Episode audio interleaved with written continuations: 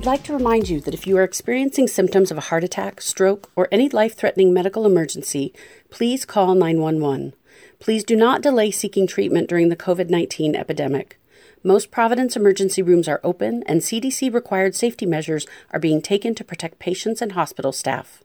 If you are unsure of your symptoms, please use our telehealth services and speak with a healthcare professional that can better assess your symptoms and provide direction on the best course of action. Please do not let the worry of COVID-19 cause delay in seeking out treatment if you are experiencing a heart attack or stroke. Every minute treatment is delayed can be fatal. Thank you. Thank you for tuning into the Future of Health on Dash Radio during this coronavirus pandemic. We're lucky to have many experts around our COVID-19 topic and many guest hosts. Remember to visit coronavirus.providence.org for more information. Hello, and welcome to our broadcast. I'm your host, Brett Barrow, founder and CEO of HerFeed. As a reminder, the information during this event is for educational purposes only. It is not intended, nor is it implied to be a substitute for professional medical advice. Always consult your healthcare provider to determine the appropriateness of the information for your own situation. If you have any questions regarding medical conditions or treatment plans, please consult your physician. Participating in this event with this clinician does not create a physician-patient relationship. Now that we have that out of the way, joining me today is Dr. Doug Cook, Chief Medical Officer, Physician Enterprise at Providence, Oregon. Thank you so much for being here today. Thank you, Brett. Yeah, it's a pleasure to be here. So before we really delve into what we're going to discuss today, could you tell us a little bit more about, or give us a little idea of what you do here at Providence? Yeah, absolutely. I'm the Chief Medical Officer for the Physician Enterprise. That's the portion of our organization that employs physicians and other licensed providers. So we're a big group now. I mean, across the system, it's 10,000 providers. Wow. So in a short version, my job is to make sure that we're providing the best care for our patients and that it's the best place to practice healthcare for our providers. Day to day, that means things like office efficiency and quality improvement and peer review and hiring the right doctors and I guess making sure that the physicians have the right tools and setting to really practice what I think most of our doctors consider their calling. So that's a little bit about me. I've worked for Providence for over 30 years, so I'm a lifer for Providence. I love my work and I love Providence. But I started my career in primary care, and it's still a big part of my day-to-day job is making sure our primary care doctors have what they need to deliver really good care. So I'm thrilled that you're interested in the topic and that we can talk about primary care today. Yeah, so I was just going to say, before we actually, can you tell us, for anybody who may not know, what is a primary care physician? Just to get that out of the way before we really delve more into this topic. Yeah, I mean, primary care, typically they're trained in family medicine or internal medicine. These are kind of your frontline providers. Think back to the Marcus Welby era. These are your general practitioners. They're the gateway to the healthcare system. They manage more than 60% of various types of any problem you might see a doctor for can be managed in the primary care doctor's office. They're your advocate. They help you organize your care. That's primary care in a nutshell. So on that note, why would somebody need a primary care physician versus just going and seeing a doctor when they get sick or something comes up? Yeah, I think the simple answer might be that, primary care doctors are going to focus on prevention and disease management. So the whole objective here is to prevent those complications and worse medical conditions that could land you in the hospital. And that's what primary care is focused on, is it's really that preventing worse problems. So if you just wait until things fall apart, that's a strategy, I guess. But I think you're better off trying to address those needs up front. But even, let me back up one step, because I think even before that, Providence has what we call our promise. It's know me, care for me, ease my way. You may have heard that before. It's what we think most people want out of healthcare. And it's really hard to deliver on that promise without a primary care doctor who really knows you, really knows all the various different medical concerns that you might have and can kind of piece together your care in a way that's seamless. So in a big way, I think primary care is kind of our avenue to deliver on our promise. That makes a lot of sense. For me personally, I've gone to the same primary care physician for years, and there is such a reassurance in the back of my mind whenever anything comes up. I feel like I have an advocate, especially when it comes to certain things in the healthcare world that I, as kind of a layman or laywoman, may not be able to speak to. So I feel like having a primary care physician is very helpful. But on that note, for those who may not have a primary care physician, what would be the best way to get started? Well, I mean, I think you just want to call one of our offices and ask for an appointment is the short version. But in addition, you know, we have our website and we have call centers that can help you navigate to the right provider. So our websites have information about the location of our practices, so you can find someplace that's either close to your work or your home. Has bios on our providers. We've got ratings. That's sort of like Yelp for physicians, so you can see what other people think of the provider. Make sure that they're taking new patients for you. So I think that's a great place to start is to get into our website and actually look around for a primary care provider that's at the location that would be best for each person. Are there any health statistics for people who may have a primary care physician in comparison with those who don't? Yeah, there are. You know, there's a couple of national organizations that try and keep those statistics. Primary Care Progress is a national organization that tries to keep some of those statistics. So, so there's about 200,000 primary care providers in our country. That's about a fifth of the physician workforce. So you can kind of get a sense of there's a lot of doctors out there that are interested in doing this work, but it always seems like there's not enough. The statistics that Primary Care Progress quotes is that folks who have a primary care doctor versus just seeing whoever for which conditions, that they have a 19% lower risk of death from preventable illness, things like heart attack, stroke, or cancer. That's a big delta that you can have by just establishing with a primary care doctor. A fourth of emergency room visits can be managed by a primary care doctor, usually without having to wait in the emergency room and at a much lower cost. I think I mentioned earlier that when you take all-comer diagnoses, primary care doctors can manage a large majority of those. And we usually do so with better access and a lower cost.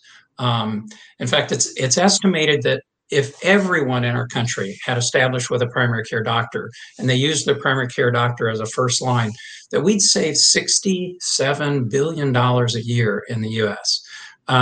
So there's a big cost savings for our country there if we all organized our care that way. So I don't know, those are a few of the numbers that stick in my head that I use when I'm talking. Once you find a recommendation, you find a primary physician that you want to go, you know, meet with for the first time, how should someone prepare?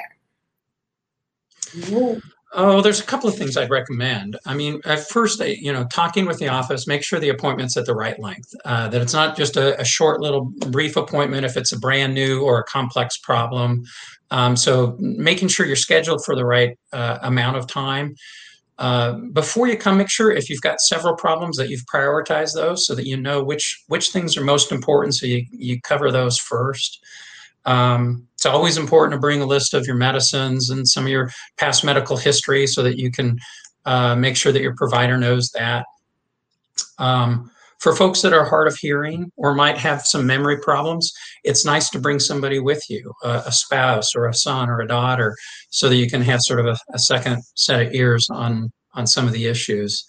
I think the other thing that for people who haven't seen a primary care doctor, most primary care offices, they work in sort of a team-based environment. So expect when you come in that you're going to be working with a medical assistant or a nurse as well. They're going to do some of the information gathering and check your blood pressure and those sorts of things. That throws off a few people when they think they're coming in to see a doctor, and it's like, well, I'm spending 10 minutes with these other people. What's that all about? But you know, again, it's just trying to be efficient with the time so that we can maximize the time the doctor has with the patient. That makes a lot of sense. What are, you mentioned before, you know, knowing your medications and you know, having a list of, you know, issues you want to discuss, but what are the types of things that are actually kept in a patient's medical record? So within a medical record, there's a lot of information in there now. I mean, it has demographic information, insurance information. It's got a list of your current health problems as well as your past surgeries, your past medical history, medications, allergies, family history. All of our electronic medical records now, they also have, you know, your list of your previous lab results and x-rays. I mean, it's really an exhaustive file at this point. So all those things go into the medical record today. Personally, every time you go to a new doctor and back in the day where you would have to fill out that paperwork, it would take, you know, you would add another 15 minutes to your appointment. So for me personally, I think having an electronic medical record has been, it's saving time. So I personally appreciate it. But you know, I know that at times this has come up and people have questioned, like, how is this information kept safe and confidential? Because obviously this is some very personal information that you may not want out, you know, shared with anybody. So how is that managed? Yeah, it's really different today. You know, it used to be when people had a paper file, you'd just lock it in the file cabinet and the doctor would go home and it was pretty safe. Nobody could get in and see it. But with these electronic records, it's a big and very important task that all medical facilities are mindful of. You know, back in, I think it was 1996, the HIPAA Act, the Health Information Protection Act, was passed. There were some more strengthening done with that, and I think the first part, 2003, first part of this last decade. But it's that legislation that's really set up the framework to really keep your information safe and confidential, so that, you know, it provides a framework around what are the firewalls and encryption necessary, two-factor authentication for a provider to get into that record. All the policies that are necessary to say who can and can't view the medical record, as well as requirements for auditing that record. I mean, that is one of the safe things about electronic health records, is there's sort of this electronic fingerprint. If anybody's touched that chart or opened it, we know it. So we have a way of making sure that no one's getting into charts unnecessarily. It'll only be your provider, your care team. So I feel pretty good about the safety of our electronic health records now. I also think that, you know, back in the day when it was a paper file, if you went to a specialist, for instance, then they would have to, you'd either have to get a copy of, you know, your medical records. And for me back in the day, mine was pretty thick because I was always at my doctor's office in college, but, you know, you have to ask for them. You either had to go there or they had to fax it over. There is, you know, this is such a, I feel like it's so much more cohesive now, and it's so much more, you know, that the doctor that you're going to see is most likely going to get the right information. And to me, I feel like that's such a nice, you know, reassurance to have.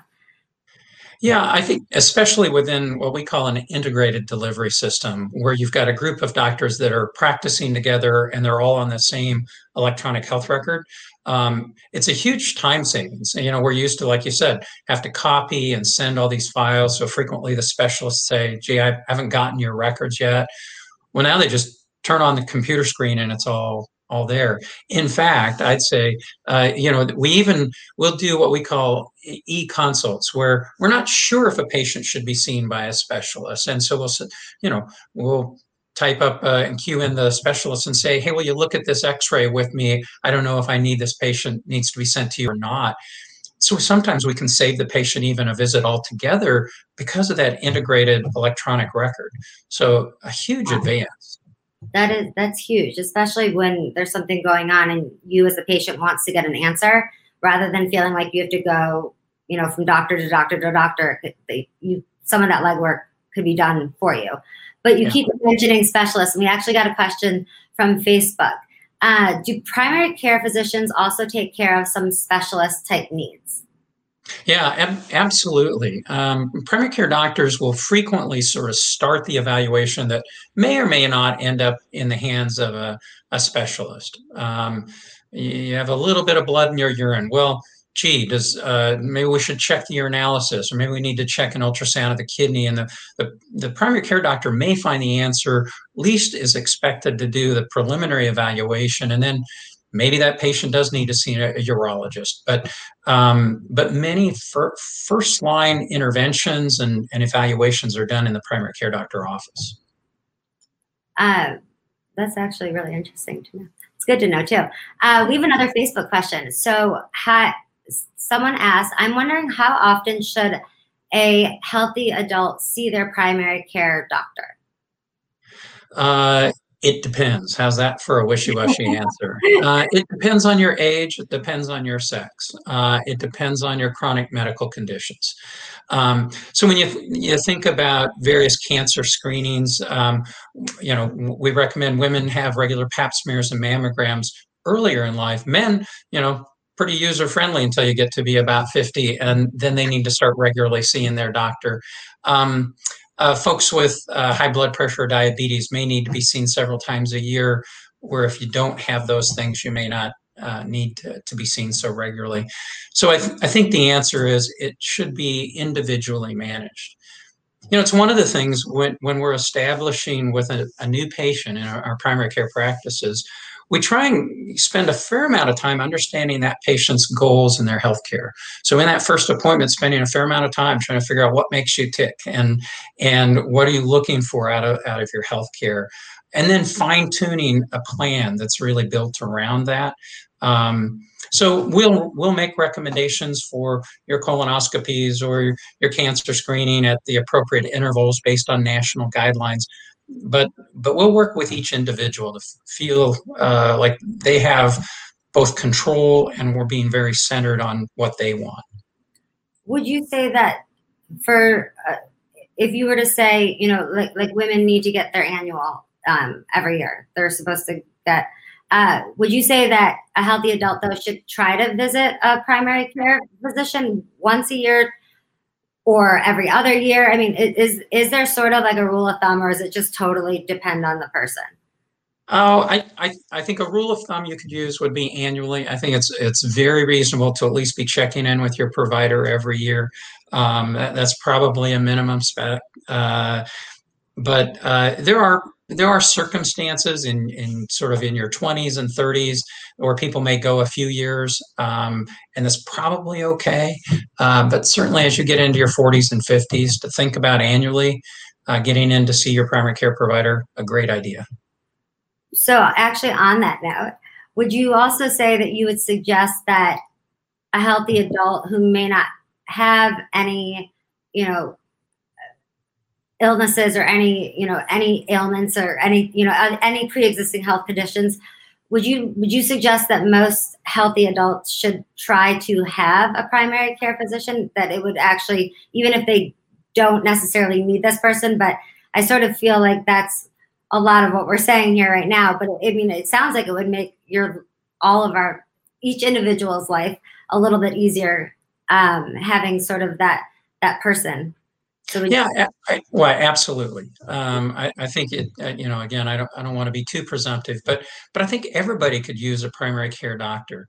I mean, think of them as your advocate and your coach around healthcare, and you don't know what's going to come up, and frequently people, they may not be aware that they have something that's brewing. That they're, you can have elevated blood pressure and feel entirely fine and have no awareness of it. So getting in regularly, establishing, making sure you have somebody looking over your records and saying, gee, have you had your cholesterol checked, or have you had your flu vaccine this year? Are you up to date on your cancer screening activities? And then also to ask the questions about just, how's it going? How's the stress in your life? Are you following a healthy diet? Are you exercising regularly? I think having that regular check-in keeps people to task on the things that will keep them healthy. You sort of brought up a little bit ago about things that may arise. So this last year, we've all obviously had something that came up that wasn't exactly something that we all anticipated with COVID-19. So in terms of that, how is the process, or has the process for a routine checkup, has that changed because of, since the onset of COVID-19? Yeah, I mean, COVID's changed all of our lives, right? So, and healthcare is no different, or perhaps more so. You know, there were a few months in there from in March and April where there was actually government regulations that we were asking people not to go out and seek elective or routine care, and people were just saying, like, hold off for a few months till we understand what's going on. Mm-hmm. Created a little bit of a backlog for some of those routine things, but care today does look very different. You know, we screen all of our patients now, either by phone the night before or at the front desk, to try and sort out people that might have any sort of COVID symptoms. And we sort of have two pathways in most of our offices and different types of evaluations, so we can keep our sick patients and our well patients, if you will, separate a little bit. The offices look different. Everybody's wearing a mask. We do universal masking. There's extra cleaning and disinfection that happens in our clinics. You'll see more hand washing and glove wearing than perhaps maybe people are used to. So it is very different now. That said, we think it's really safe too. I mean, we've done a lot of things to ensure the safety of our patients. I've been to see my doctor in the last month. I feel very safe. I want other folks to feel safe too. So I think that's really important. I think that that's, you know, sort of top of mind is, you know, if you go to your doctor for a routine checkup, is it going to be safe, or are you putting yourself at risk? And I think that having that reassurance, knowing that there are all of these precautions being taken, definitely gives a lot of people peace of mind. If a person needs to go to the ER, is their primary care physician alerted? Yeah, actually, many times it happens the other way around. Again, if you're in good contact with your primary care doctor and he's been evaluating you for some symptoms that get worse, it may be your primary care doctor that's calling the ER and saying, hey, Brett's coming to the ER. We want you to be ready to receive her, and here's what's going on, and this is what I'm concerned about. So sometimes the communication starts on the primary care doctor's end, but if not, there's always communication back to the primary care doctor. When it's more urgent, when someone's going to end up staying in the hospital or needing to see a subspecialist, a lot of times they want to coordinate that with the primary care doctor, so they'll be on the phone with him. At the time of discharge, or when you leave the emergency room, those become notes in the electronic health record, so those go back to the primary care doctor too. So, I mean, that's one of the things, again, back to the electronic health record, that is, it's really made that communication really good. So absolutely is the answer to that question. Sorry if I was long-winded. No. That's great. I feel like understanding that makes it a lot, you know, it's much, we'd all appreciate understanding this more than just hearing a yes or no. You kind of already touched upon this, but how is the information with an electronic health record, how is that shared across different caregivers within the health system? So you sort of touched upon it, but can you go into it a little bit more? Yeah, a little bit. I mean, I think the misconception people have is they still think about the paper chart, like it's got to be sent around from one doctor to the next. And that's not really the way it works now. Really, there's a single electronic record, and people dial in and they view the same record. So you really have an integrated record. And so that's how it's shared. You have within the sort of the server is your record, and people can dial in with the appropriate credentials to look at it. And the advantage of that is everybody's on the same page. It's not like I forgot to take a thorough medication history, so I forgot that you're on these two medicines or that you have this allergy. We're all working together to make sure you have a single unified medical record that's accurate. So that's kind of how the sharing happens. In terms of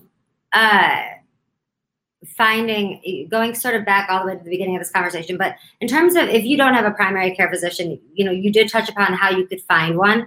What would you say, you know, are important characteristics that someone, you know, should look for in a primary care physician? For instance, like good bedside manner? Is it the personality? Is it, you know, what are some of the things I guess you would suggest somebody look for?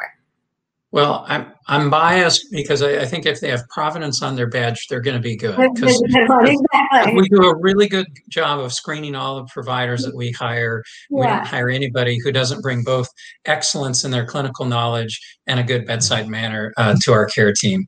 That's part of what we strive for day in, day out. But beyond that, picking out a provider is, it's hard because, there are personalities and you want to make sure that you have good rapport because you're telling a primary care doctor very personal things. How do you sort through that? Some of that is reading bios that we have and kind of saying, well, this, gives a little flavor for that person. Talking with friends and coworkers, do they like their doctor? I still think word of mouth is a great way to understand it. I always used to tell people, ask a local nurse. Nurses got great intel. They're rubbing elbows with doctors all the time. They know who's got a good bedside manner and who's smart. So if you're lucky enough to have a friend who's an RN, ask their opinion about who's a good doctor in your area. That's a good way to pick someone out as well. Yeah, I think that's great advice because I do think that it is sort of, you are telling them so much personal information. I do think that you as a patient, you want to obviously feel like the personalities gel well. And obviously Providence has the best of the best. But just in terms of just being a normal person like me, if I were to go look for one, what would you have recommended? But we are sort of getting towards the end. In general, what would you say people can do to remain in optimal health during flu season? Because that is approaching. Oh, great. I'm glad you asked the question. I think a lot of us are concerned about flu season, about the potential combination of having flu in our communities and COVID is a pretty scary thought. So far and away, the most important thing to do is get a flu vaccine. Get your flu shot. The flu shots are very safe. They're very effective at preventing influenza. Some of the things that we're doing right now to prevent COVID. So wearing masks, frequent hand washing, staying away from people who are sick, staying home if you're sick, those sorts of things. Mm-hmm. That's probably going to help us have a lighter flu season. That's what everyone's sort of anticipating and kind of keeping their fingers crossed that that's going to be the case. And then there's, I'd be remiss if I didn't, things like good diet, get your sleep, rest those are always important things. But far and away, get your flu shot. I think that I'm going to go get mine next week. So perfect. I'm ready. We pretty much have. I've asked all the questions I have. So is there anything you want to add or is there anything else you want to say? Mostly just thanks. Thanks for the opportunity to talk about primary care. I will say this, we have something in healthcare we refer to frequently as the triple aim. And the triple aim meaning simultaneously having better health outcomes, a better patient experience, and lower cost of healthcare. And I firmly believe that primary care doctors are at the sharp point of the knife around the triple aim, that with good primary care, that's our best shot at actually delivering on the triple aim. So if you don't have a primary care, for those folks that are listening, please establish and get one. And if you do have a primary care doctor, the next time you see him, say thank you. I tend to think of our primary care doctors as kind of the unsung heroes. They're not always in the limelight, but every day they're on the front lines taking care of patients. I really appreciate what our primary care doctors do. So I think. Yeah, I think that's a great sentiment. And I think that we all, especially during these times when our health is so front and center, it's so important to appreciate the people that are taking care of us, especially our primary care physician. But we are out of time. So thank you, Dr. Cook for joining us today and to everyone for listening and sending in your questions. If you are looking for medical advice, please visit providence.org and make sure to follow us on social media at Providence on Twitter and under Providence Health System on Instagram, Facebook, and LinkedIn. Thank you so much, everyone, and bye.